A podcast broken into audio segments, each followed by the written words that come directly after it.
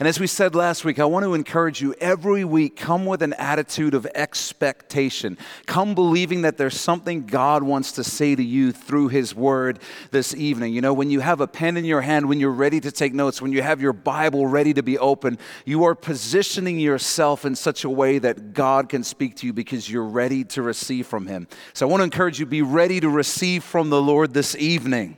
We're studying our way through the fascinating, instructional, helpful and illuminating book of Genesis, the first book of the Bible.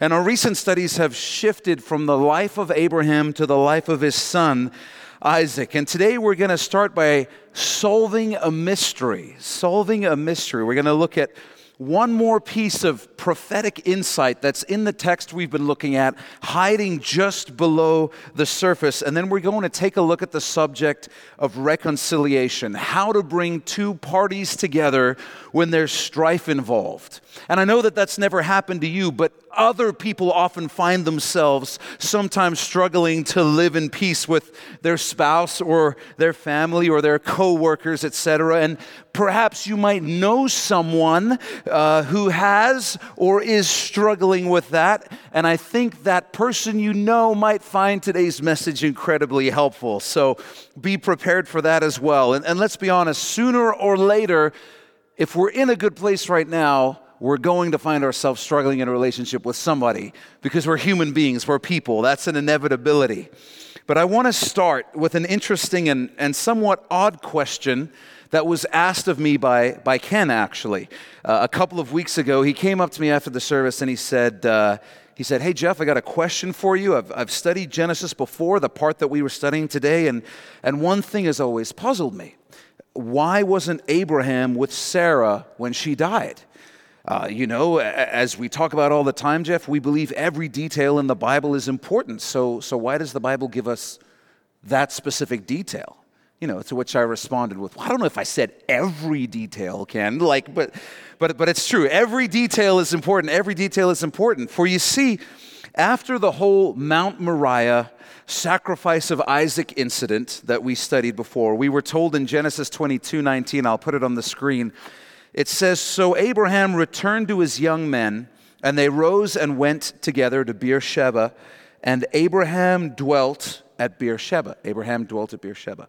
And then in the next chapter, at the very beginning, we read in Genesis 23 2 So Sarah died in Kiriath Arba, that is, Hebron, in the land of Canaan, and Abraham came to mourn for Sarah and to weep for her.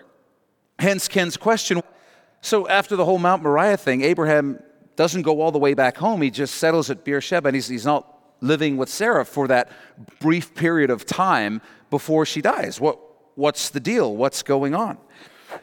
And I'm not exaggerating when I say I went home and I exhausted every commentary, every sermon I could find. I even had a conversation with the esteemed biblical professor Google McGoogleface, and he had he had nothing to offer at all, nothing at all. And so I had to go to Ken last Sunday and ask him to please quietly leave the church. But he's, he kept showing up. He kept showing up.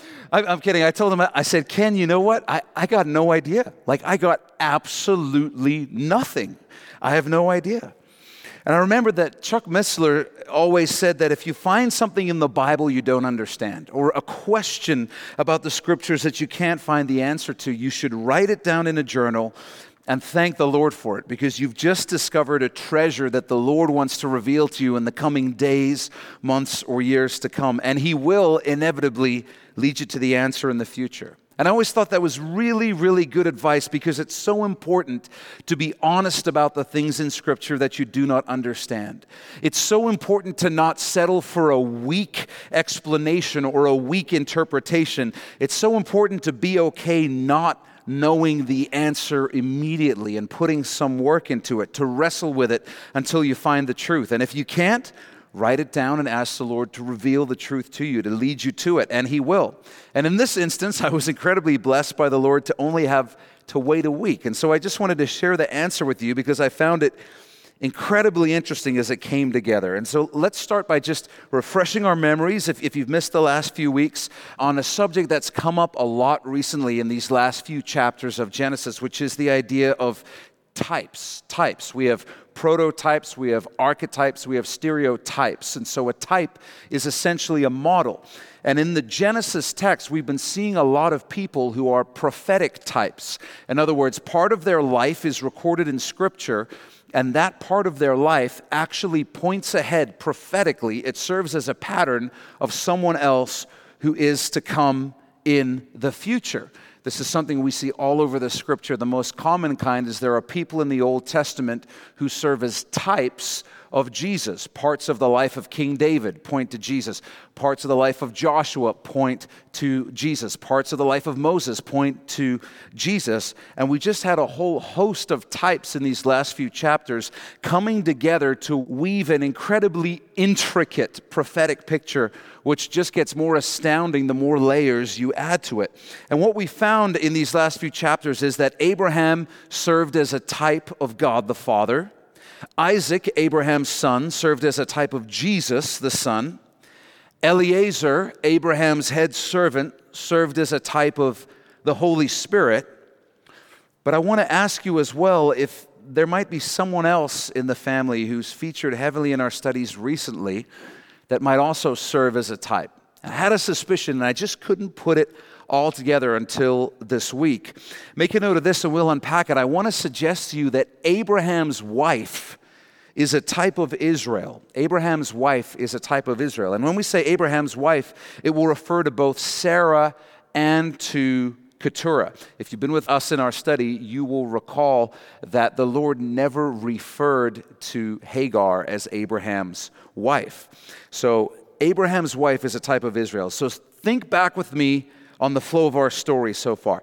Sarah desires to have a son, to create life, but she can't because she is barren. And so the picture right there is man fallen into sin, desiring to have life, but can't because we've fallen into sin. There's nothing we can do about it. However, instead of trusting in the Lord's promises, Sarah decides to try and make it happen herself. I will bring about life myself in my own efforts. But she's going to try and do it through a work of the flesh, not a work of God, not a work of the Spirit, not believing the promises of God. You might recall that she has Abraham sleep with her maid servant Hagar and says, This is a way that I can create something, I can create life, and then everything will work out fine. But you'll remember it was a work of the flesh. God didn't even recognize that child, Ishmael, as being Abraham's real son. He said, He's not my plan. My plan is a work of the Spirit, not a work of your flesh. And the Lord had Hagar and Ishmael sent out away from Abraham and Sarah. And all of that pointed to Israel's attempts to have a relationship with God to produce life through following the law a work of the flesh. And if you know your Old Testament, you know that it failed spectacularly because no human other than Jesus Christ has ever been able to keep the law of God perfectly. But then God did do a work through Sarah, just as he did a work through the Jews, and he produced the son that God had planned to send all along Isaac, the picture of Jesus who came through the Jews and was sent to give life and produce life. But then Sarah, the picture of Israel, dies. She disappears from view in our story and is buried.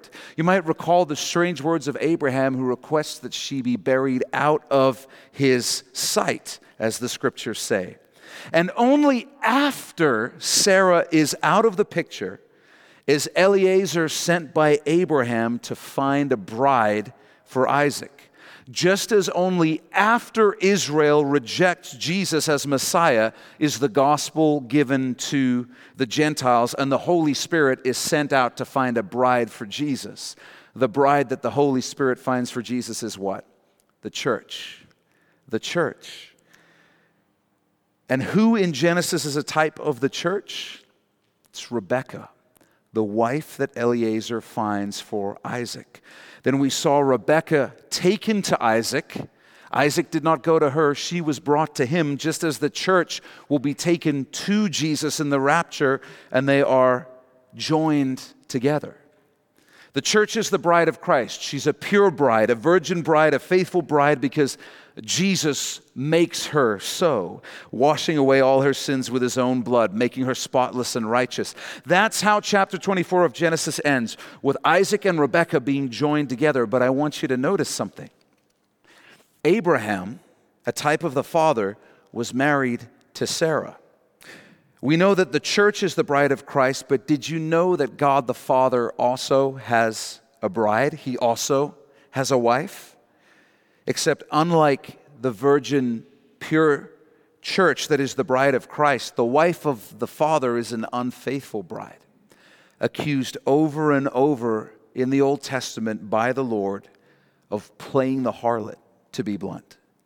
The bride of God the Father is Israel the Jewish people. And when you dig into the Old Testament, this becomes glaringly obvious. I mean, it's not even subtle, it's all over the scriptures. I'm not going to get into all of them, but I'll, I'll mention some of the scriptures briefly. I've listed them on your outline so that you can dig into this further in your own studies, and I hope you will.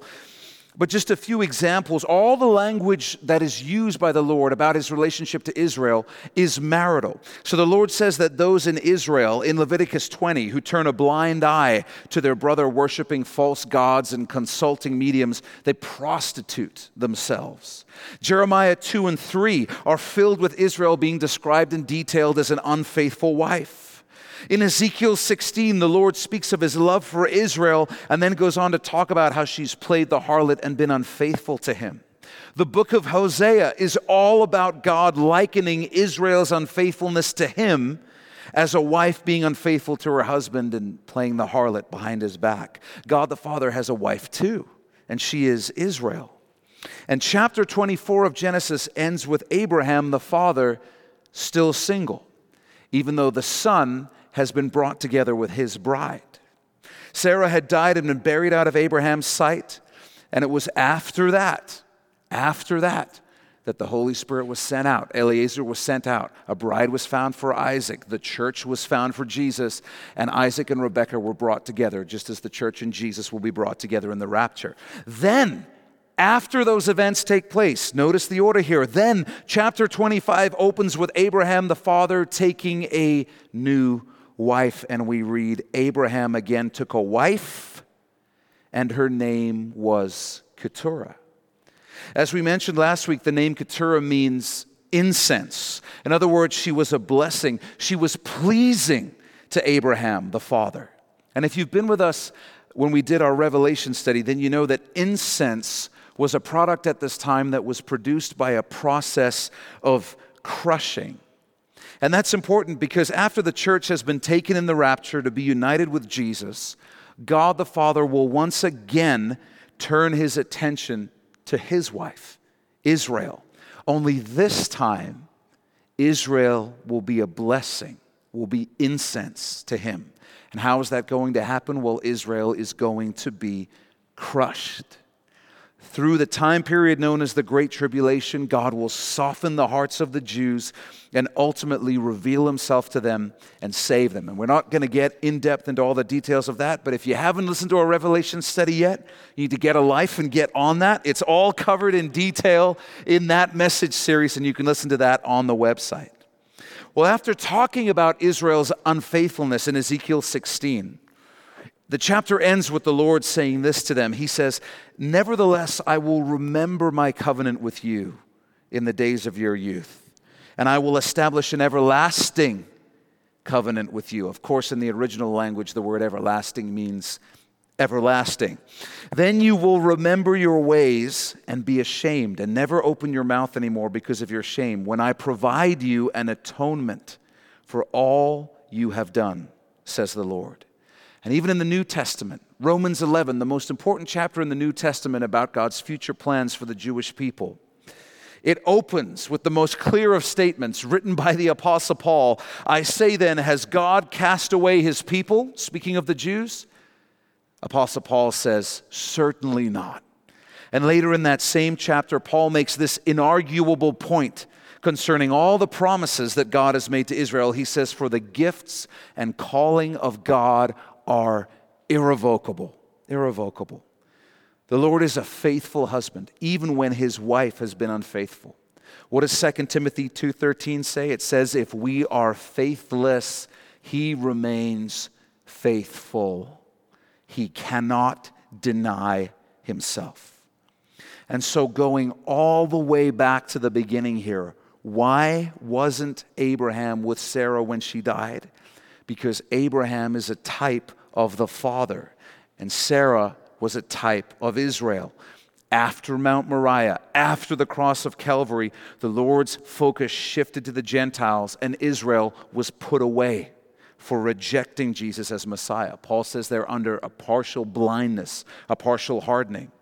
If Abraham had returned to Sarah after Mount Moriah, before Isaac had been joined with his bride Rebekah, the order of events would not line up with everything that the whole story points to prophetically. And so, even though it seems strange here in Genesis, and even though we don't know what Abraham's personal reason was in that moment, we know that in order for the prophetic types to fit absolutely precisely into everything else the Bible says, it had to line up this way. And for that reason, we're specifically told that Abraham and Sarah did not come together after the incident on Mount Moriah. It's strange because God wants us to notice that in the text and say something else is going on here. And this is what it is it's pointing ahead to the whole plan that God has for the Jewish people. You know, the more you study God's word, the more layers you'll discover in it, and it'll never cease to amaze you. The precision of God's word, especially when it comes to the subject of prophecy. And let me encourage you with this, because maybe you're not like me. Maybe you think, well, that's great, but I got real problems, Jeff, and I need some sort of solution for that. Let me encourage you with this the same level of precision that we see here operating across thousands of years down to the finest detail. That same level of precision is at work in your life by the same God who worked so precisely in the lives of Abraham, Sarah, Isaac, Eliezer, and Rebekah. When Romans 8:28 tells us that we know all things work together for good to those that love God, it's not wishful thinking. It's not just a nice idea. We're talking about the reality that God is at work in our lives, doing good, making us more like Jesus in precise, planned, exacting ways. The Lord knows exactly what He's doing in our lives. He had it planned out before the world was even made. And you know this if you've ever sat with a group of believers and listened to them talk just about how God has worked in their lives across the years of their lives. So when I study prophecy in the Bible, it's not just to nerd out and impress friends at parties, it's to remind me to live for the future, for those glorious things that God has stored up for me and for you. And it's to remind me that the Lord works precisely to keep his promises in my life. That when one little thing seems to go off track, when life seems to go off the rails a little bit, I look at what God did across time and across countless lives, and I see it in His Word, and I go, I go, no, Lord, your, your plans are not derailed like that. You work precisely and you accomplish exactly what you want, exactly the way you want. Thank you, God, you're doing that in my life too. So take encouragement from the fact that the same thing is true. The same God who we see at work precisely in Genesis is at work in your life precisely today. Grab a hold of that, believe that, take comfort in that. Shifting gears, let's take a look at verse 9 of chapter 25 together as we pick up our story. We'll get through two whole verses and then talk for a while about it, okay? Verse 9, it says, And his sons, and then underline Isaac and Ishmael. Isaac and Ishmael buried him, that's Abraham, in the cave of Machpelah, which is before Mamre in the field of Ephron, the son of Zohar the Hittite, the field which Abraham purchased from the sons of Heth. There Abraham was buried, and Sarah his wife. You'll recall this was the field he purchased to bury Sarah in several years earlier. So, to refresh our memory, Isaac and Ishmael, half brothers, their relationship didn't really end on such good terms. Sarah saw the older Ishmael beating up, mocking, bullying the much younger Isaac and said to Abraham, Ishmael's got to go. You got to get him out of here. And Abraham was troubled, but you'll recall the Lord himself told Abraham, Do what Sarah has asked. Send away Ishmael, send away his mother Hagar. I'll take care of them, and he will grow into a great nation. So Abraham did just that. In faith, trusting God would take care of his son Ishmael, he sent them out with just a loaf of bread and a skin of water into the wilderness. But now we see them brought together after that strange parting, after that contentious division that saw them part ways. We now see them brought together, reconciled through the death of their father, Abraham.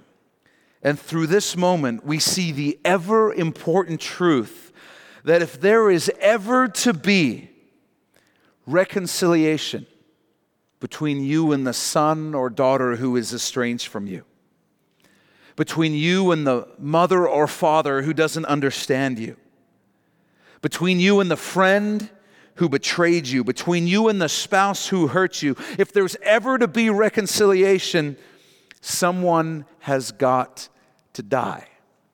Someone has got to die.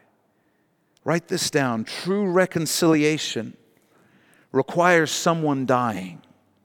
True reconciliation requires someone dying.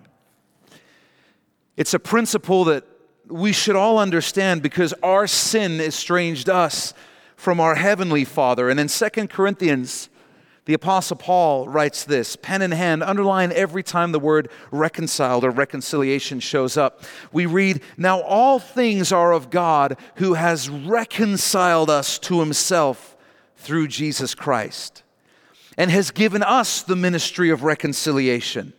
That is, that God was in Christ reconciling the world to himself, not imputing their trespasses to them, and has committed to us the word of reconciliation.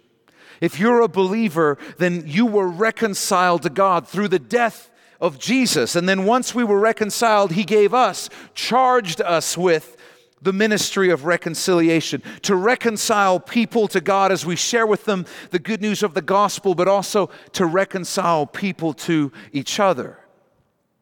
And you might hear that and say, Jeff, I think you're stretching it. The, the only reconciliation there is, is between man and God. Don't, don't stretch it to make it like it's between people just so you can make a good sermon point. But don't forget the shocking words of Jesus that show us just how much he cares about reconciliation between each other. In Matthew 5 24, Jesus said, If you bring your gift to the altar, if you're coming to church to worship with a gift, and there remember that your brother has something against you, leave your gift there before the altar and go your way. First, be reconciled to your brother, and then come and offer your gift. What?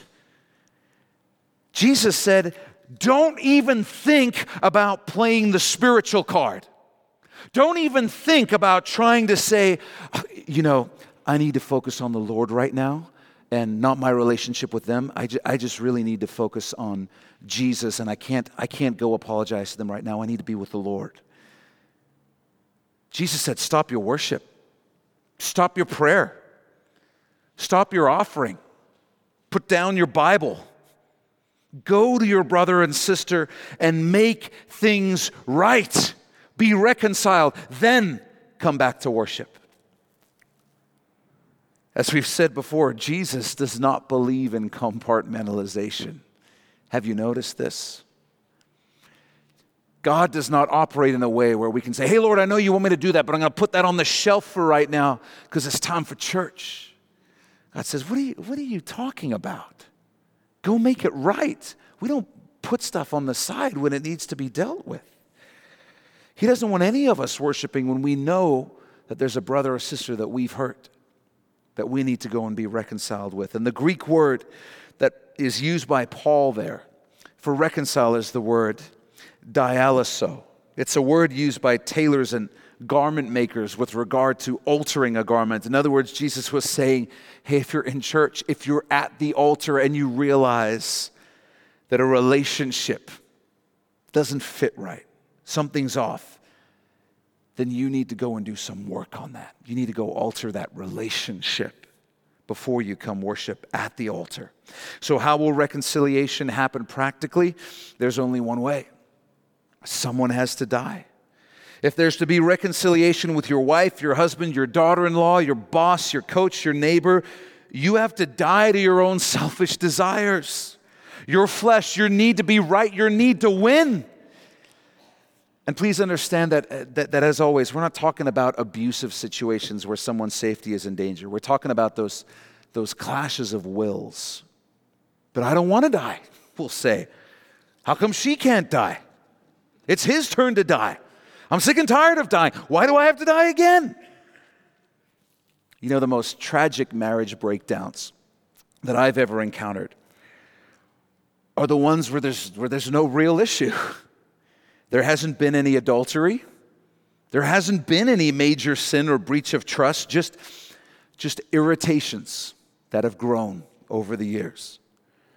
And when you listen to those, those couples list their grievances, all you can ultimately share is guys, one of you's got to die, or there's no hope for reconciliation. You know, and then one of the spouses says, Well, I've actually got a plan to make that happen. I'm going to take care of them. But I say, No, no, no, that's not what I'm talking. That's not what I'm talking about. You. I'm speaking to you, not you helping them die. You die, okay. All you can say is that the word says you're both to lay down your lives for the other. And there's no way forward uh, unless at least one of you is willing to do that. And sadly, the usual response is just, Why me? It's his turn. It's her turn. And I know that some of us in this very room or watching online or listening online are in this exact situation in our marriages. There's a, a husband who hasn't figured out how to put it into words because he's a man, but, but he wonders to himself, you know, why, why is she so cold? What have I done wrong? Why doesn't she see my needs? I've been good to her. I've been faithful. I've provided for her. I've tried to be helpful, but it's been months and it's been years, and I've just had enough. There's a good chance that same man's wife thinks to herself, Why, why is he so demanding? Why is it that I'm never good enough? Why doesn't he understand that I'm, I'm not just a thing to be used? Why can't he just love me the way the Bible says he ought to? And in their silence, Bitterness rises like a wall between them, growing higher and higher every day. And they come out to church and lift their hands and open their Bibles. When the Lord would say, If you bring your gift to the altar, and there remember that your husband or your wife has something against you, leave your gift there before the altar and go your way. First be reconciled to your husband, first be reconciled to your wife, and then come and offer your gift. Why should you be the one to die? Why should you go first? Why should you not wait for them? I'll give you three reasons. Make a note of this. Firstly, reconciliation blesses our Heavenly Father. Reconciliation blesses our Heavenly Father. You know, every parent, I hope, knows the delight of reconciliation. That rare moment, like the passing of Halley's Comet, when I hear one of my kids say to the others, it's your turn. You go first. You have the last piece. And all I can say is, of a certainty, the Lord is in this place. The age of miracles is not over. My, my kids are actually growing in Christ likeness. They're dying to self. I got to go write this date down in my journal. Today, I was not a failure as a parent. I'm going to go make a note of this. And if you're fortunate enough to have a child who, who even occasionally goes out of his or her way to be a peacemaker, then you know it just, it just blesses your heart when he or she does that. And likewise, we bring great joy and bless the heart of our Heavenly Father when He hears from heaven us say, You know what? I'm going to die so there can be reconciliation. I'm going to lay my life down. That blesses our Heavenly Father so much.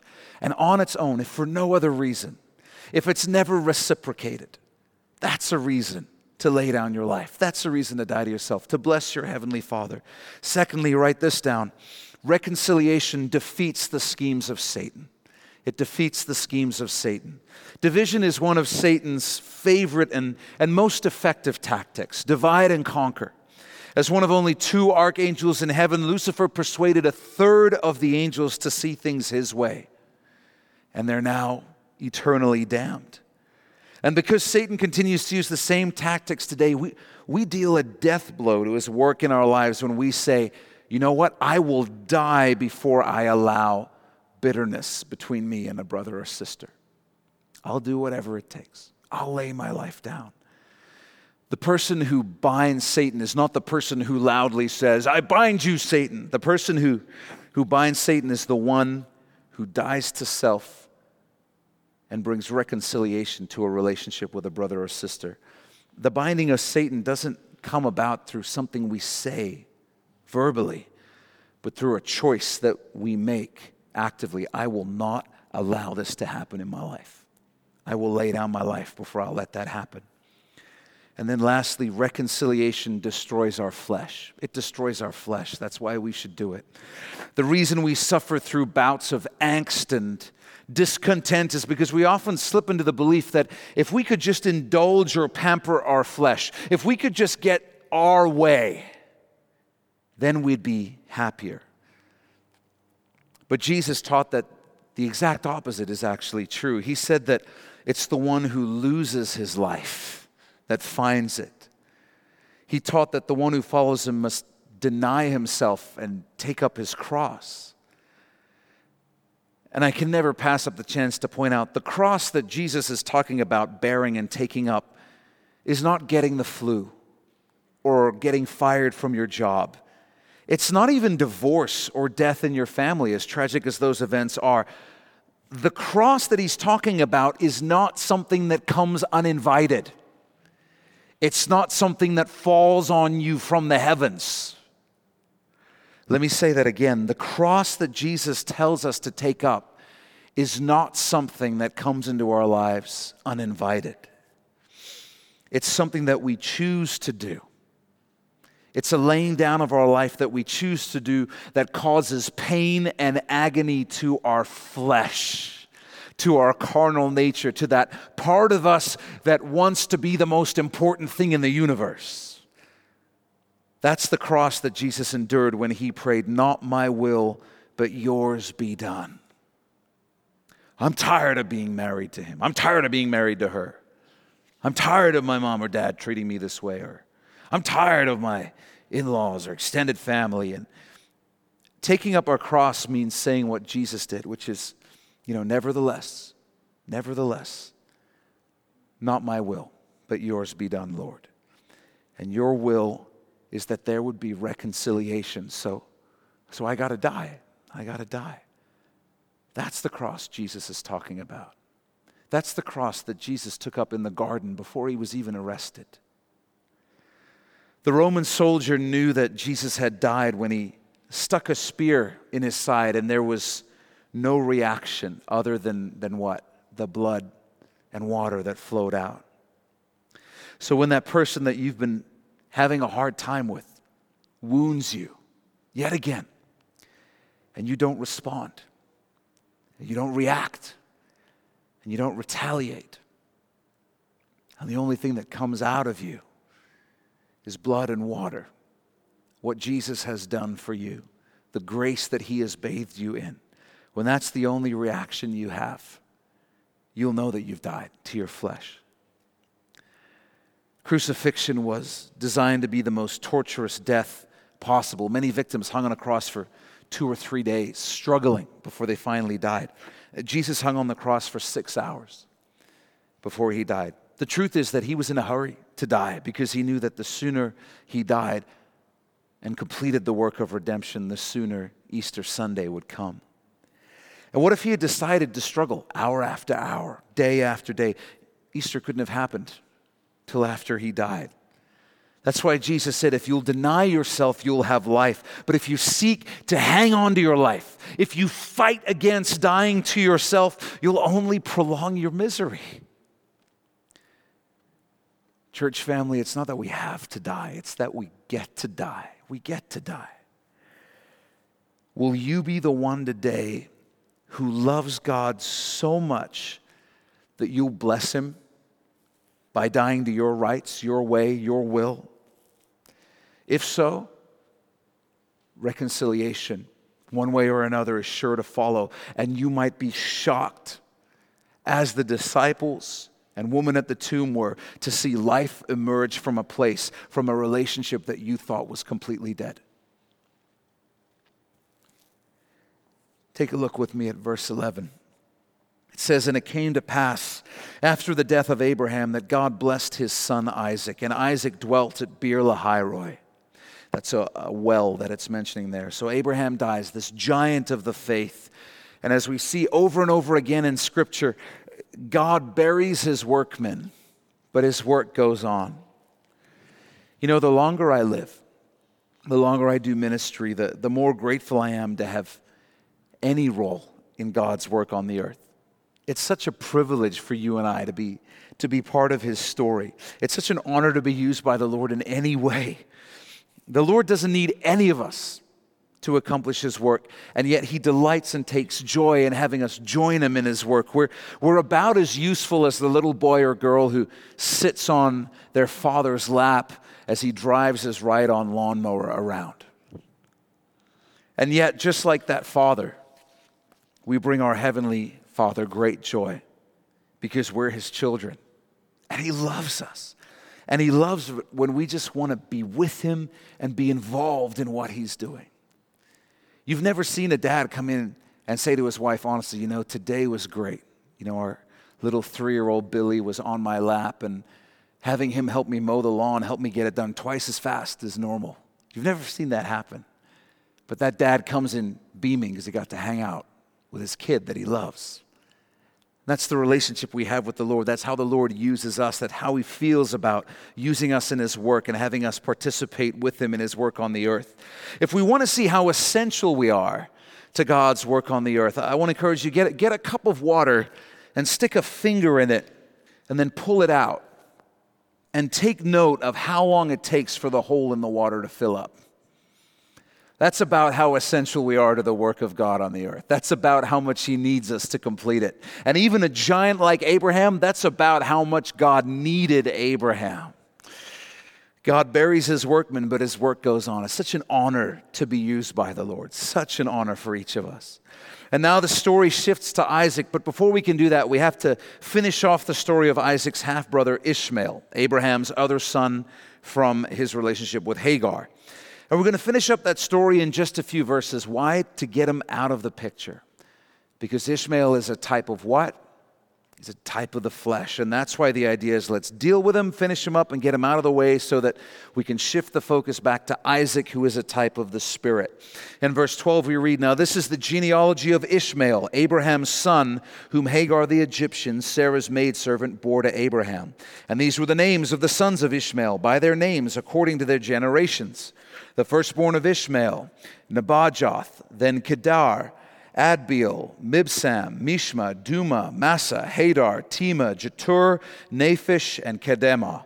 These were the sons of Ishmael, and these were their names by their towns and their settlements. Twelve princes according to their nations. Just a point of interest, some of you will recall that God promised Abraham this exact thing back in Genesis 17 20, specifically that Ishmael would become a great nation and beget quote 12 princes. And here we see God very specifically, as always, keeping his promises. That's exactly how it played out. Verse 17 These were the years of the life of Ishmael 137 years, and he breathed his last and died and was gathered to his people. You'll notice it doesn't say that Ishmael died full, like we read about Abraham last week. It doesn't say that Ishmael's life was full of days as we read about Abraham last week, only years. And so the idea is that Ishmael, a picture of the flesh, lived a life that was, it was ultimately unsatisfying. And when you live for your flesh, when you live only to satisfy your flesh and your wants and desires, that's what you'll find. Life will, at the end of everything, have been very unsatisfying. Verse 18 they dwelt from Havilah as far as Shur, which is east of Egypt as you go toward Assyria. he died in the presence of all his brethren. You might want to underline that word died in verse 18 because it's a different word. Some of your Bibles might have a note on there that says the word actually used there in the original language is fell. It's a, a different word than is used to describe Abraham's death. The idea is he didn't die peacefully like Abraham. He fell, he was cast down, he was overthrown. His death did not come peacefully upon him like Abraham's did. He died unsatisfied. His life was interrupted, and death pounced upon him, is the idea. Verse 19 this is the genealogy of Isaac, Abraham's son. Abraham begot Isaac. Isaac was 40 years old when he took Rebekah as a wife. If you're still under the age of 40 and single, stop complaining, okay? Isaac was 40 right there. The daughter of Bethuel the Syrian of Padan Aram, the sister of Laban the Syrian. Now, and then underline this phrase, especially you men. I guarantee you, your wife is going to underline it. Isaac pleaded with the Lord for his wife. Underline that. Isaac pleaded with the Lord for his wife because she was barren. And the Lord granted his plea, and Rebekah, his wife, conceived. Isaac's wife, Rebekah, was barren. She couldn't have children, just as Isaac's own mother, Sarah, had struggled with barrenness. And what does Isaac, the picture of the Spirit, do? He prays for his wife, he intercedes for her. Husbands, if you haven't learned this yet, every woman goes through times of barrenness. And I'm not speaking physically, I'm speaking specifically spiritually and emotionally. They go through seasons where it's just a struggle to produce life and find joy. And, and those are usually the moments when we have no idea what to say other than, I hope you feel better soon, you know, as we mumble under our breath, for my sake. And uh, Isaac shows us the better way, the more mature way, the thing that we can do that's, that's actually effective and helpful. We can pray for our wives. We can pray for our wives. And let me point out that when I say pray, I mean pray. Do you know how long Isaac prayed for his wife, Rebecca, regarding this issue? When you look at verse 20 and verse 26 and do the math, you realize Isaac prayed for 20 years for Rebecca before she became pregnant, faithfully praying for his wife. Don't give up in prayer. Don't give up. Persist in prayer. Persist in prayer. So make a note of this. The Spirit calls spouses to pray for each other rather than trying to fix each other. Pray for each other rather than trying to fix each other. I've yet to meet the spouse who says, you know, the most profound changes in my character. Those turning points in my life when I became dramatically more like Jesus came about when my spouse finally criticized me into submission and I yielded to the will of the Lord and He moved in my life. I've never heard that one. I've never heard the one that says, you know, the, the nagging became so annoying that I fell on my face before Jesus and said, Change me, change me. And he did. I've never heard that testimony. I've never heard it. Testimony I have heard a whole lot is from spouses who said, I, I didn't know what else to do other than pray. And I just prayed. And God just did something one day. And they just walked in the house one day and they were a different person. And they had had an encounter with the Lord. I don't know how to explain it, but God just did something. I've heard that. You've probably heard that too. And so let me encourage you with your spouse. Don't try to fix them, pray for them. You're not the healer, the Lord is the healer. So ask Him to heal them. The Bible tells us that's what Jesus is doing for us when we're not producing life, when we're spiritually barren. Jesus is praying for us. What does Hebrews 7:25 tell us about Jesus? It says, "He is also able to save to the uttermost those who come to God through him, since he lives to make intercession for them." That's what Jesus, the husband of the church, does for his wife. That's what he does for you and us. He prays for us. And wives, if you haven't figured it out yet, men also go through seasons of barrenness, and your husband needs your prayers too. I'm just emphasizing this word to husbands because women are generally like about a billion times more likely to be praying for their husbands than husbands are to be praying for their wives if we're just going to have real talk in church today. So, woman, keep praying for your husbands. Men, husbands, pray for your wives. Pray for your wives. If you're not doing it regularly, start. Put a post it note on the bathroom mirror, somewhere where you're going to see it every day, and just pray for them that they would have the Lord's joy, that they would have His strength, that they would have His peace. Makes all the difference in the world. Isaac prayed for his wife, and she became pregnant. Verse 22 But the children, plural, struggled together within her. We'll find out she was pregnant with twins. And she said, if all is well, why am I like this? What's going on inside me? So she went to inquire of her best friend.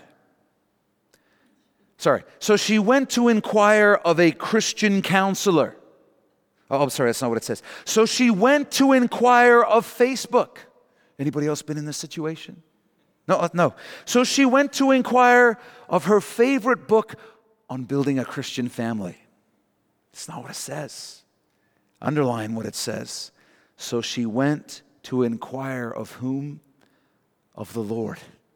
She went to inquire of the Lord because as Isaiah prophesied, his name shall be called Wonderful Counselor.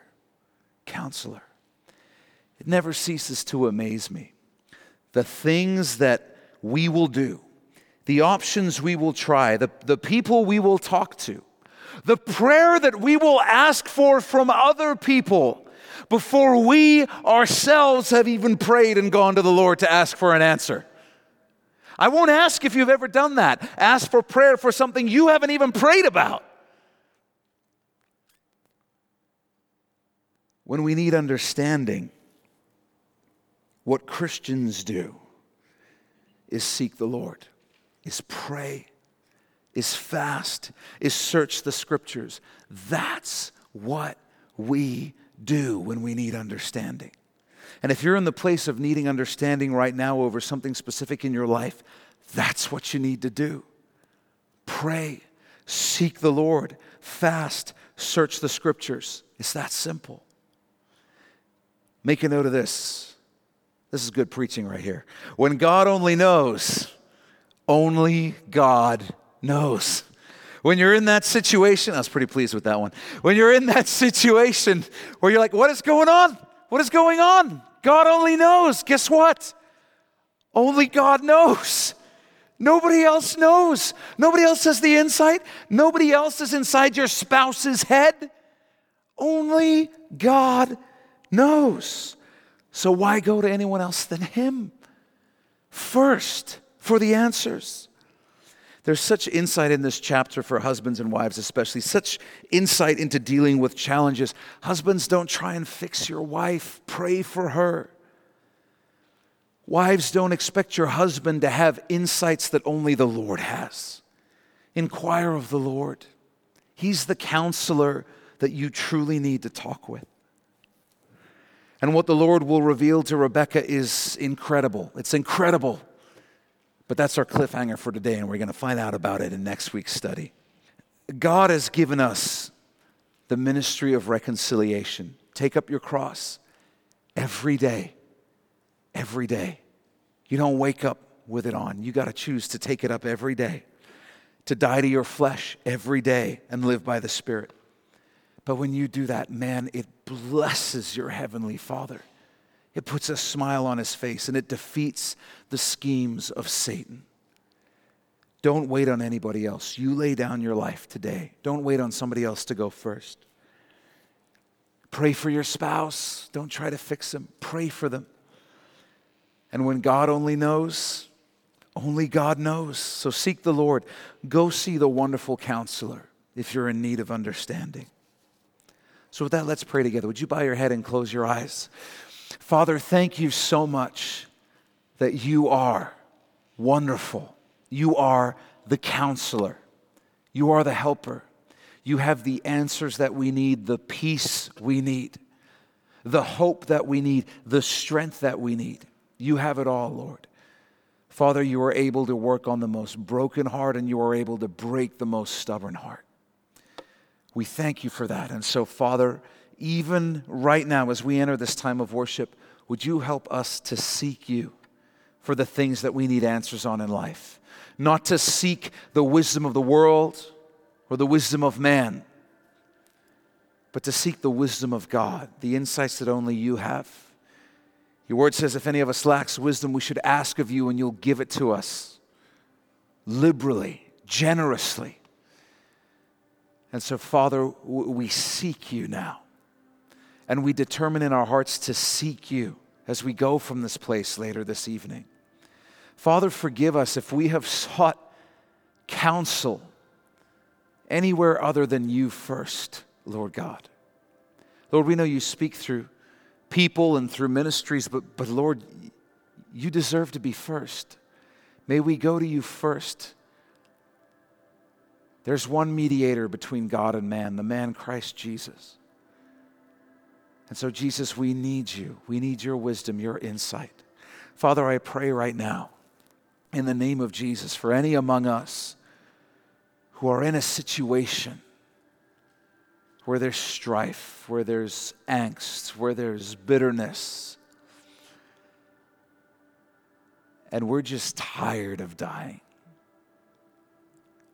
Father, would you fill us afresh with an overwhelming love and gratitude for the way that you laid down your life for us? that we would be motivated not out of, out of guilt or compulsion, but out of overwhelming gratitude to you. To say, how, how can I not follow in your footsteps and lay my life down? When you do that, you are sharing in the sufferings of Christ. You are taking up your cross. And you are blessing your Heavenly Father. So, Lord, give us the strength to do that if we're in the place of needing to do that now. And Father, where we've been critical or tried to fix other people, Lord, help us to pray instead and to leave that work to you, Lord God. Well, thanks for taking this time to listen and be in the Word of God with us. If you've never given your life to Jesus, then you need to go to our website, mynewhope.ca, right now. When you get there, you'll see a graphic on our homepage that says the gospel. Click on that, and you'll be able to watch a short video where we share the best news you'll ever hear in your life. It's more important than whatever else you're doing right now. So stop whatever else you're doing, go to mynewhope.ca and click on the gospel. If God has blessed you through this message, we'd love to hear about it. Shoot us an email at info at mynewhope.ca and let us know how God has impacted your life through His Word. If you're in the greater Vancouver area, I want to invite you personally to come and be a part of New Hope Church. We believe God is doing something real special as we grow together in our faith and love for Jesus, and we would love you to be a part of it. And finally, if you'd like to support the Bible teaching ministry of New Hope through financial giving, you can also do that through our website. Just go to mynewhope.ca/give. Thanks again for listening. Thanks for being in the Word of God with us. And always remember, God is with you.